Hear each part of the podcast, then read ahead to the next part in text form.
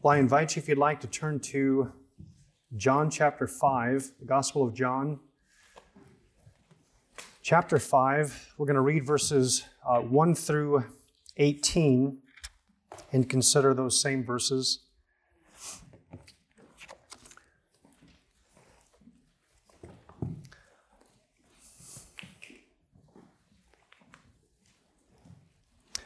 Before we read it and look at it, let's pray.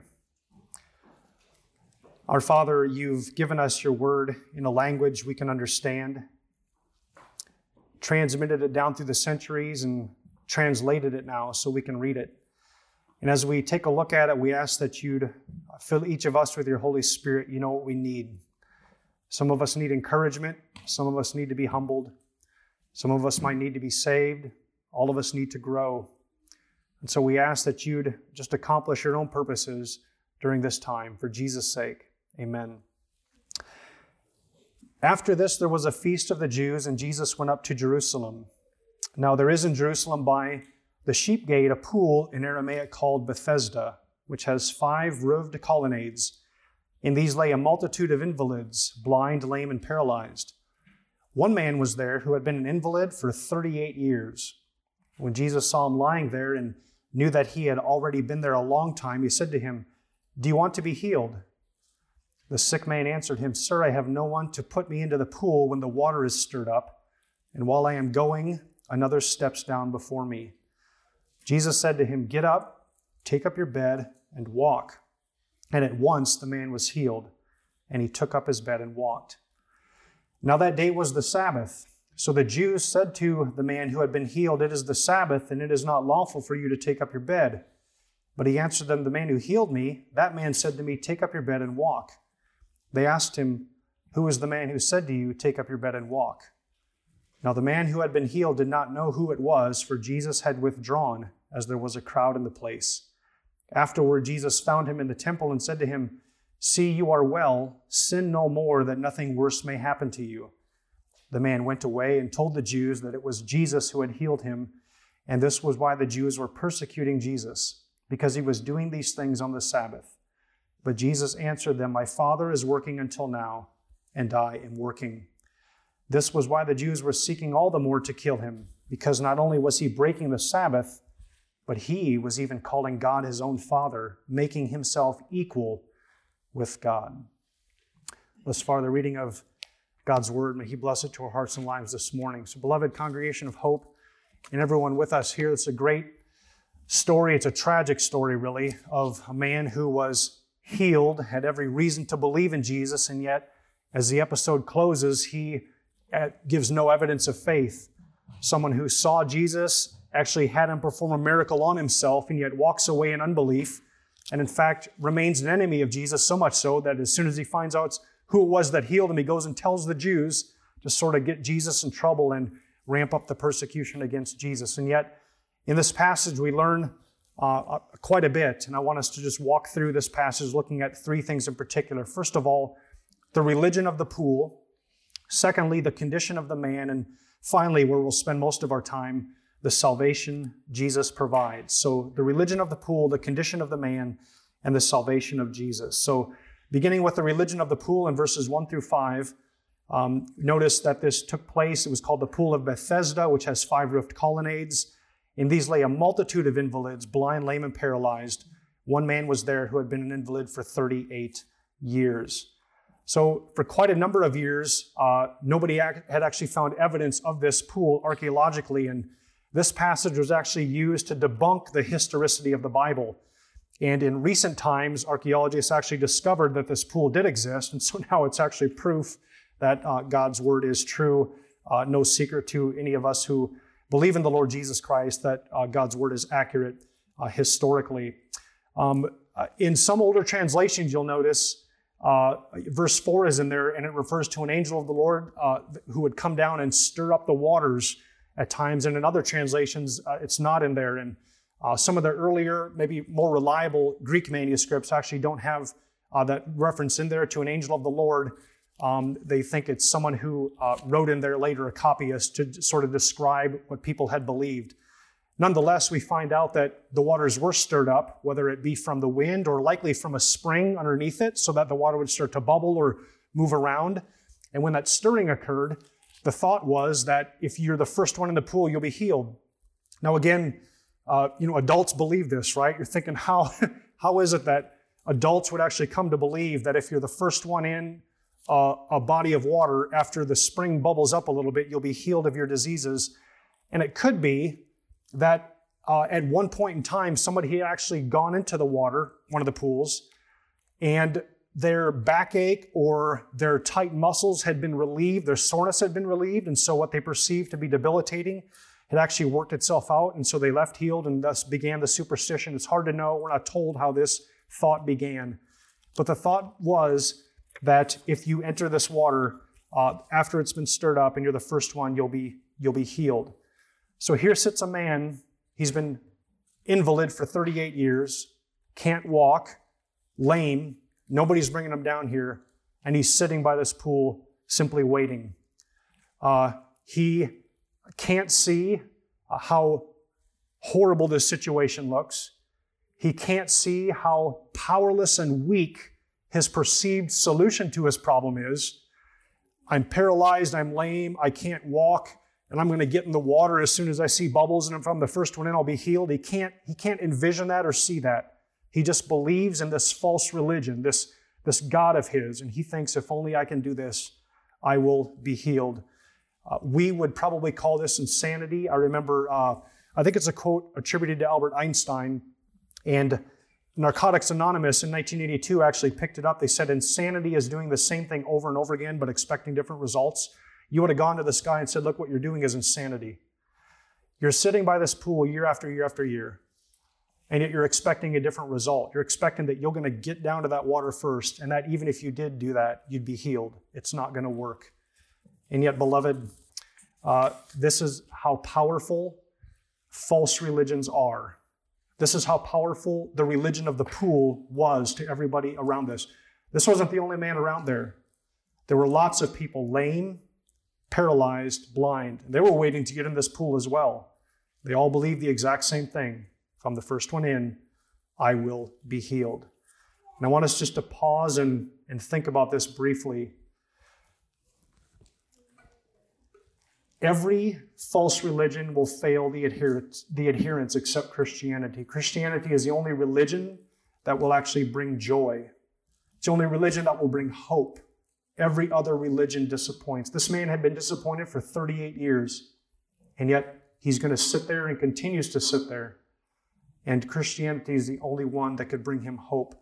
Look, if our God is family, if our God is drugs, sex, career, you name it, it's all going to disappoint. Jesus Christ is the only one who can actually solve our problem. Uh, before we move on, is this mic going out? Is this, you can hear okay? Okay, gotcha. Awesome. So the second thing, we have the religion of the pool, then we have the condition of the man. Um, and, and what I want us to sort of bear down on or look at closely is how he's blame shifting. So there's two evidences that he's a blame shifter, doesn't want to accept his condition. The first is found in verse 7.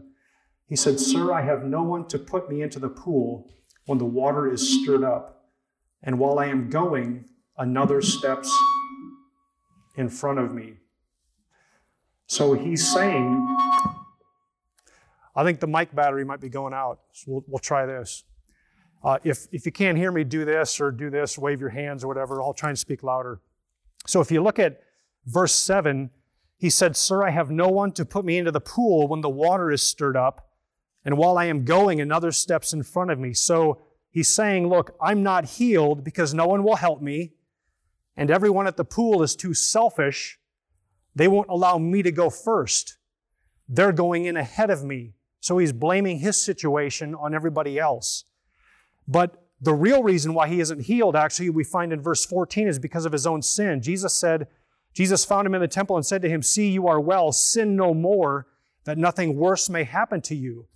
So Jesus is telling him that it was his own sin that made him an invalid for 38 years. Now, just a quick qualification here. Does handicappedness and sickness and illness mean that we're in sin? Absolutely not. Sometimes it does, but not always. In fact, in a few chapters, in John chapter 9, we're going to meet Jesus healing a blind man who was born blind. And the disciples ask him, Who sinned, he or his parents? As in, in their minds, if you're sick and you're born blind or you're lame or whatever, it's got to be because of sin. And Jesus sort of puts the kibosh on it and in, a, in an interesting way says, Neither one. But he was born this way so that God could be glorified. So it is possible that uh, some sickness is, is related to sin, but there's a lot of sickness and illness that has nothing to do with anyone's personal sin. It's just an effect of living in a fallen world, living in fallen bodies. But in this man's case, his, his invalidness, his inability to walk was based on his sin, but he kept blaming other people for it. The second way he blame shifted was if you look at verse 10, the religious authorities were blaming this man for breaking the Sabbath laws. They said it's the Sabbath and it's not lawful, you, lawful for you to take up your bed. So instead of him saying, Yeah, you're right, I'm wrong, I should have put my bed down, he says in verse 11, The man who healed me, that man said to me, Take up your bed and walk. So he blames Jesus for breaking the Sabbath laws. Now, these laws were ridiculous, man centered laws. We'll look at that later on in the Gospel of John as Jesus keeps confronting this. But instead of owning this, his own problem, this man continually blame shifted, blamed other people, and even blamed Jesus for his problems, rather than simply uh, taking the blame himself where he was blameworthy. Beloved, we've been doing this as human beings ever since the days of Adam and Eve. God comes to Adam and God comes to Eve, and what do they do? They send it on down the line. It's the serpent who made me. It's the woman you gave me. But nobody actually says, Yep, Lord, I blew it. I sinned. You told me not to eat of this fruit, and I did it. They just blame shift. And we actually, by nature, are really good at this. I want to just talk about us as believers, or to us as believers, just for a moment, and then talk about how this works in the lives of non Christians. But first, as believers, it's possible actually for us to go through life stuck in our sin stuck in a really bad spot like this man is. He looks pathetic, sitting by the pool, no possibility of being healed, and blaming everybody else. It's possible for us to go through life this way. We'll blame our parents, we'll blame our spouses, we'll blame our church, we'll blame anybody around us, saying, Here's why I can't grow. Here's why I'm continuing to sin in the very ways that I'm sinning. It's somebody else's fault. And what Christ is trying to get this man to see and what he wants us to see is actually our sin is our own fault. Nobody else is sinning for us.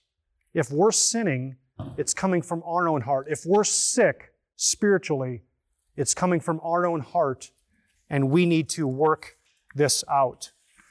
And sometimes in the, I trust as we've reached out to people who are lost, we'll oftentimes find a lot of blame shifting as well when we confront people with the claims of Christ and tell them, hey, here's how to be saved. And uh, have you ever considered Christianity? Have you ever thought about believing in Jesus? And a lot of people, will they'll say, well, look, my parents were believers. I grew up in a Christian home, but my parents lived like the devil. They treated me horribly. Therefore, I'm not going to buy into this Christianity stuff. And a way to respond to that, you know, could be, look, I'm sorry that that's how your parents treated you, etc. But you can blame your parents for not believing in Jesus, but on the last day, that's not going to do you any good. You're not going to stand in judgment before your parents on the last day. You're going to stand before Jesus. And the issue isn't what do you think of your parents and their faith or were your parents Christians? That's not the issue. The issue is what do you say about Jesus? What do you say about him when you look at him face to face? Some people blame the church too. They say, well, I've seen how Christians live and how they operate and I was in a church and it just blew up, and so I don't want to have anything more to do with Christ. But again, well, that's going to have nothing to do with uh, judgment on the last day, right? We can stand before Jesus and say on the last day, look, your people blew it, the church was a mess, and Jesus say, that's fine. I didn't ask you to believe in my church. I didn't ask you to believe in my people. The call for you was to believe in me because I'm perfect. The church isn't. I'm perfect. My people aren't. I'm worthy of your belief. The command isn't to believe in anyone else or anything else. The command is to believe in me. So there's many ways we can blame shift, beloved. Christians do it, non-Christians do it, and this man here was, was doing it as well. And I want us to consider this Christianity is the only religion which gives us a reason and grants us comfort in the midst of accepting our own faults and our own blames, what we're blameful for. This is why Christians of all people can humbly acknowledge our own faults and failures without being totally dejected. When, when we find out something's our fault, instead of passing the buck saying, Yeah, I did that because so and so, they did this or whatever, we can say, Yep, I blew it. Well, why aren't you despairing? Be- because I know in Christ I'm forgiven. Yeah, I could have done that a lot better. Yeah, I'm, I'm, I'm sorry I made that mistake. Well, you should go, you should go live in the dust the rest of your life. No, I, I, will, I will live as though I'm sorry, and I will seek to amend my ways. But I'm forgiven in Christ, so I don't have to be despairing. Well, the Christianity is the only religion which can give people comfort in the midst of admitting our own sins and faults rather than blame shifting. Because our God doesn't love us because we're good people. God didn't say, Yeah, you guys are a cut above the rest. I looked at the whole world and I saw these few people and they were amazing. And so I made them mine. That's why we're Christians. That's not how God this works, beloved. God saw a massive fallen humanity and we are just like everybody else. And in His grace, He saved us and pulled us out. So we don't have to put on this show. We can accept blame. And then the third thing, and, the, and this is where we're going to spend the rest of our time that I want us to see, is the way Jesus saves. So the religion at the pool, the condition of the man, and then finally the way Jesus saves. And I want us to know several things about this. Uh, the first is found in verse 6 He comes to us in mercy. When Jesus saw him lying there and knew that he had already been there a long time, he said to him, Do you want to be healed? So this man is in a miserable condition. There are many people at the pool, many other people at the pool. And yet Jesus picks out this one man and he comes to him and asks this one man, Do you want to be healed? This man didn't search out Jesus. He didn't come to Jesus and say, Please heal me. Jesus approached him. Beloved, this is exactly how salvation works. We, we sing the song, Tis not that I did choose thee, for Lord, that could not be. My heart would still refuse thee. But we love because God's loved us. We go out into the world and love people because God's first loved us. The reason that we go out into the world and are any different is because God's first sought us out and extended us mercy. So again, you see that in this beautiful portrait.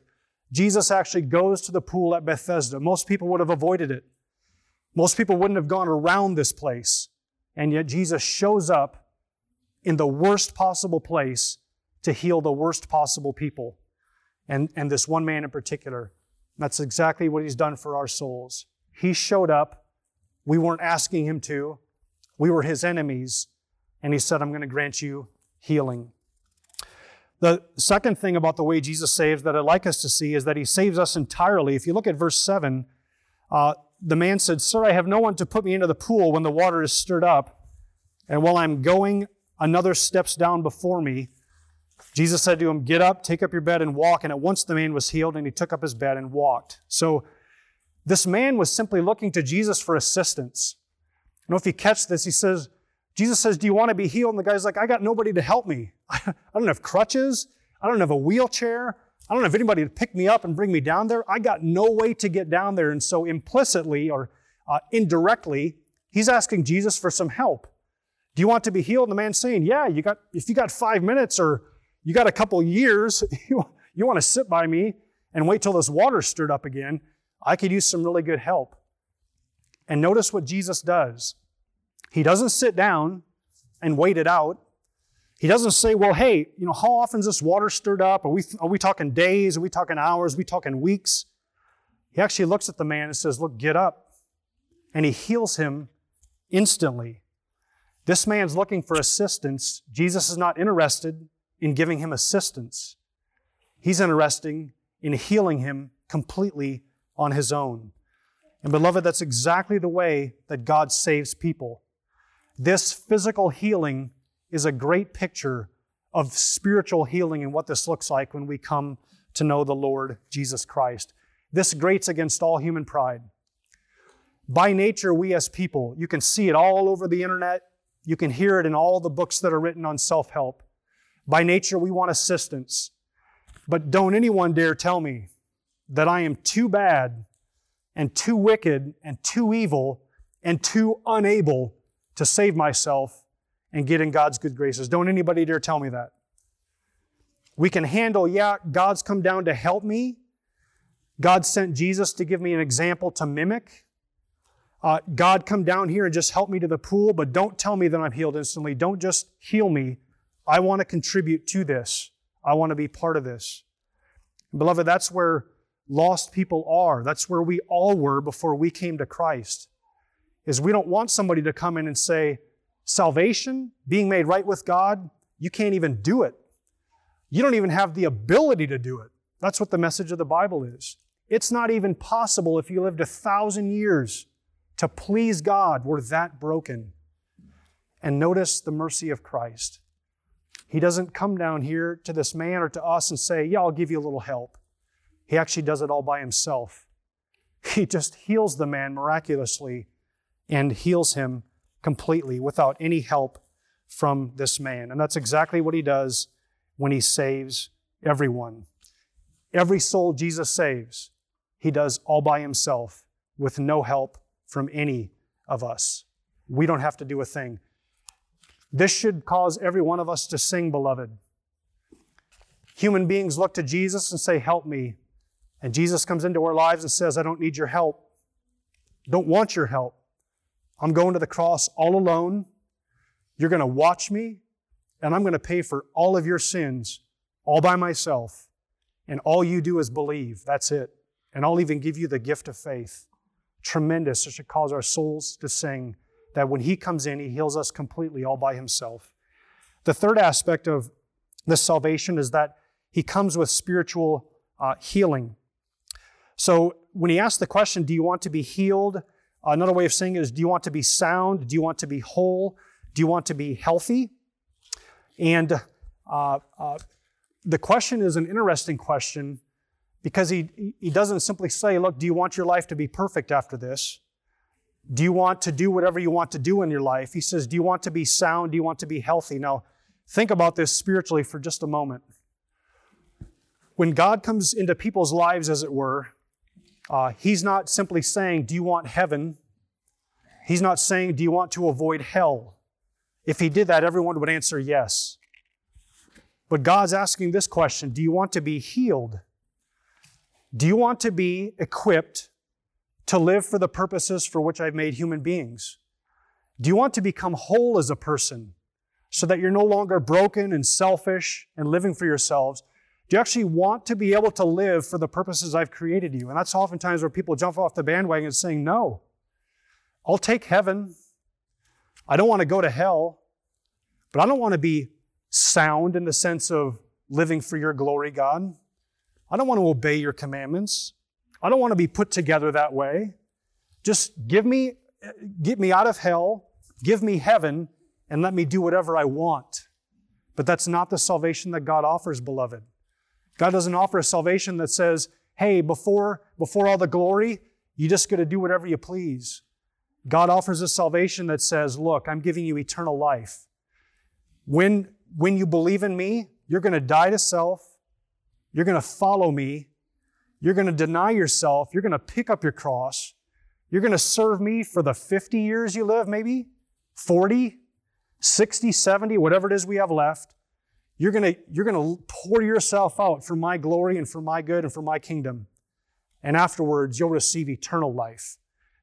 Millions, after millions of years, you won't even have started warming up in heaven. That's the comparison. I'm going to give you eternal life in exchange for what you're going to do is believe in me and then serve me for 50 years. It's an amazing exchange. I'm going to pay for all your sin, the Lord says. I'll take care of all your debt. You're mine. You belong to me, and I'll love you perfectly. But who wouldn't do this? Except people just stubborn in sin. That's how, just how hard hearted we are. It's how lost we are by nature. So Jesus comes with spiritual healing, and he asks people, Look, do you want me to make you whole again? Do you want me to make you whole? It's a different sort of question, and it's an interesting one. And it's something that as we go out into the world, I remember one person talking about evangelism, and uh, they had been evangelizing on Missouri State's campus in Springfield for quite a while. And they had many people who had supposedly come to faith. and uh, had, were following Christ for a few weeks, like a group of about 30 people. And after a few weeks, they started diving into the Word a little bit more. And what they discovered is that following Christ means not just that I get to go to heaven, and not just that uh, all my sins are forgiven, but it means I actually have to follow Him, that I become His student, that He's going to heal me not just in heaven, but even now. And He's going to heal me of my selfishness, and He's going to heal me of my self centeredness, which means pain. It means self denial. It means He's going to call me to do things that I don't want to do. It means following Jesus is going to make me unpopular with some of my friends.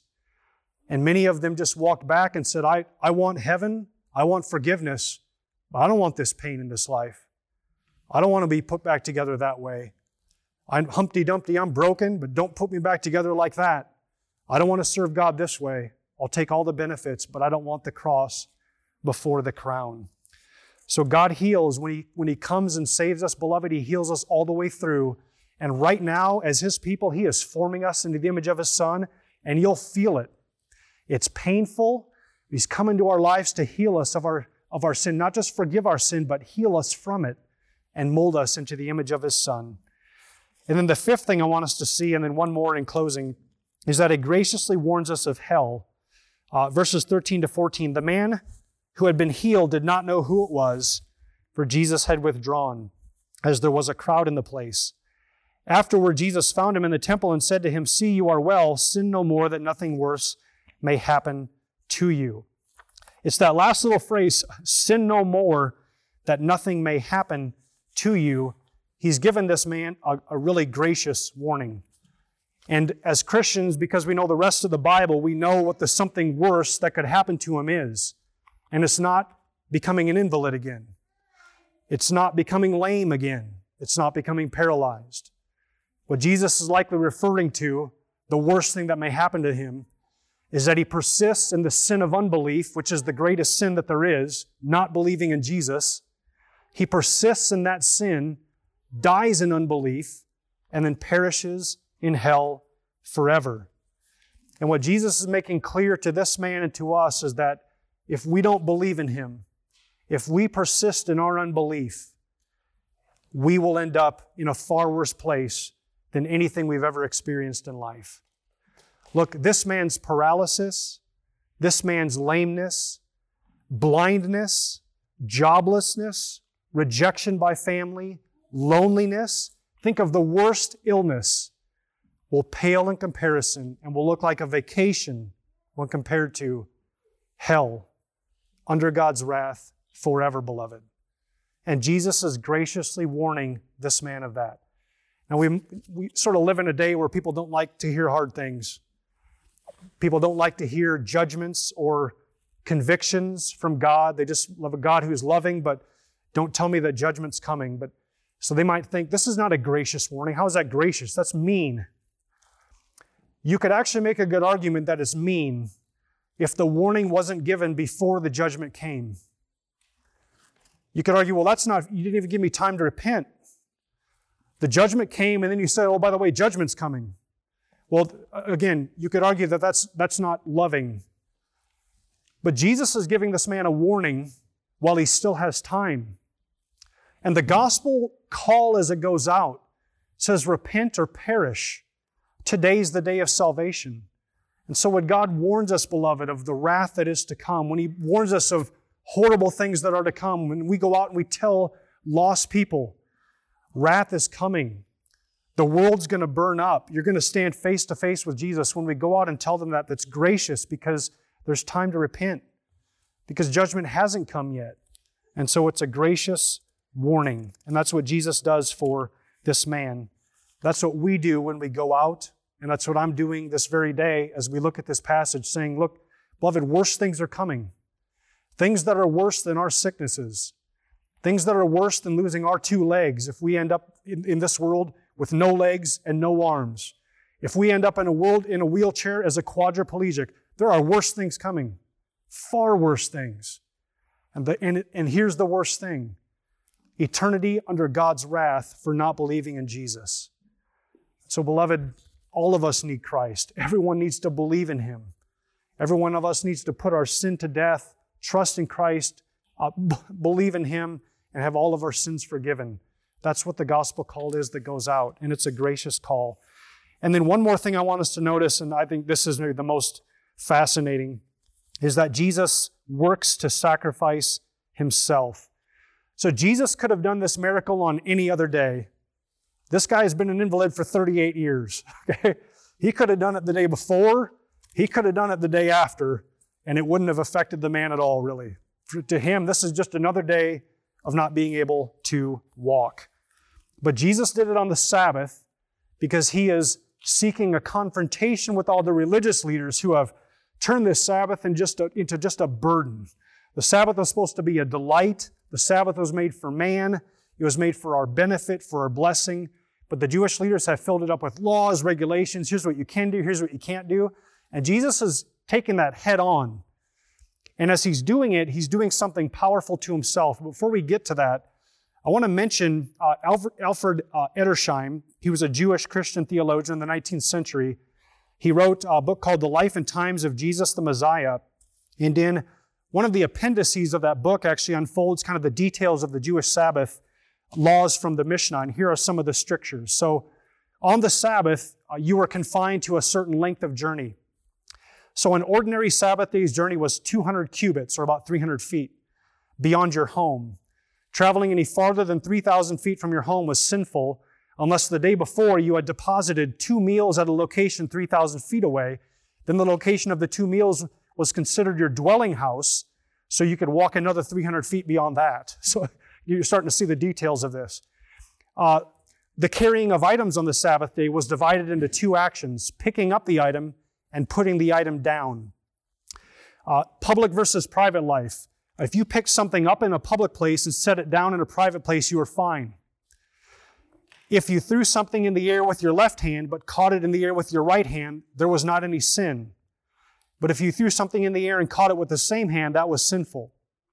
And then another one, if a person was in one place and his hand filled with fruit stretched into another place and the Sabbath overtook him, he would have to drop the fruit, since if he withdrew his full hand from one locality to another, he would be carrying a burden on the Sabbath. So these are just an example of all the crazy laws that were in force by the Jewish leaders, by the rabbis of Jesus' day regarding the Sabbath.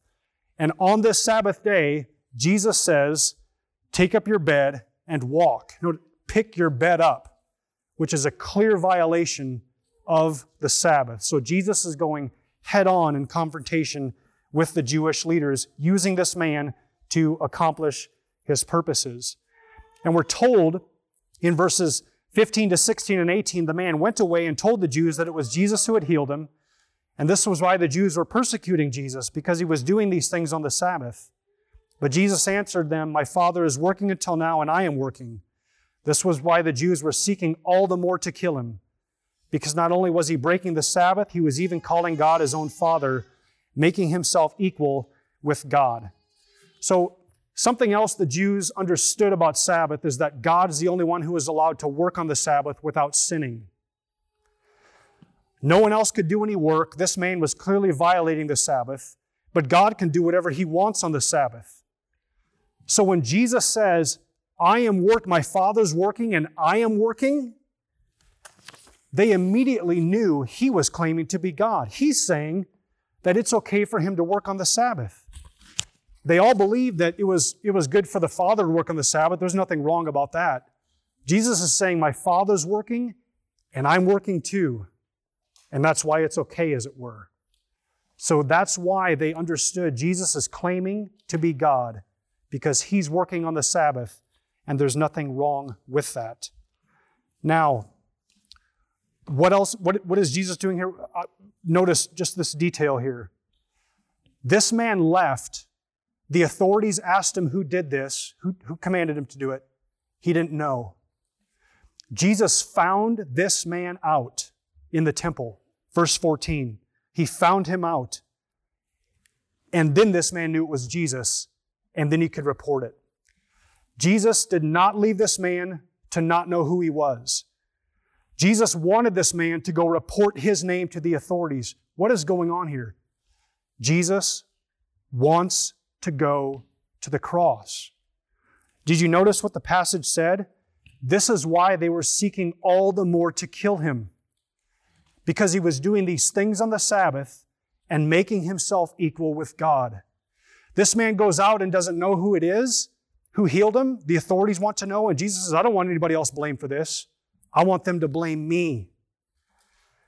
Beloved, you will never, ever, in anywhere in the world, in any religion, find a God who comes down into this world who wants to die for wretched people, who wants to go to the cross so that an invalid whom he healed, who can't stand his guts and turns them into the authorities, can have the opportunity to hear the gospel and repent and believe.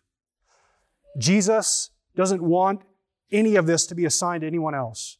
He doesn't want anyone else blamed. So he goes and finds the man in the temple so that this man knows, oh, it was Jesus who healed me. And he can go and report to the authorities, yep, it was Jesus who did it. So that all the blame can be put on Jesus Christ for what this man is doing. For any who don't believe, as we encounter people who don't believe in the Lord Jesus Christ, and we were there too before we came to Christ, there's only one way to be healed, and it's through the Lord Jesus Christ. And you'll never in any religion find anyone who will love you like this, who will look at you in all of your wretchedness, in all of your sin, in all of your ungratefulness, like this man had. Jesus healed him, and he still couldn't stand his guts. No other God will look at you like that and say, I'm going to go to the cross and die for you. I'm going to go die for a sinner just like you so that you can repent and believe in me and have eternal life. There's no love like that anywhere in the world. That's why the gospel is so amazing. And for Christians, let's just, there's many things we could leave with. Here's what I want us to leave with resounding in our ears. Jesus died for you and me when we were still sinners, and He did this all by Himself. And when He came, He didn't come to blame you and me, though we're the ones worthy of blame. He didn't come to say it's all their fault, though it is all our fault. He came to say, I'm owning this. I'm going to stand in their place. I'm the only one who's going to go to the cross. I'm going to make sure nobody else goes for me because I'm here to rescue people.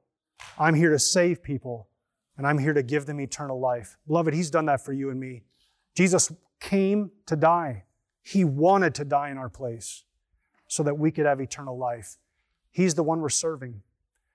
He's the one we're going back to then, unlike this man. Instead of turning him in, we're going back to Jesus every day and we're saying, What? Thank you. Thank you for coming to die for me. Thank you for seeking to die for me. Thank you for making sure that I didn't have to be blamed for the cross and go to the cross. Thank you for putting all the blame on you and going and paying my debt so that I can live the rest of my life praising you and an eternity in heaven singing your graces. Let's pray.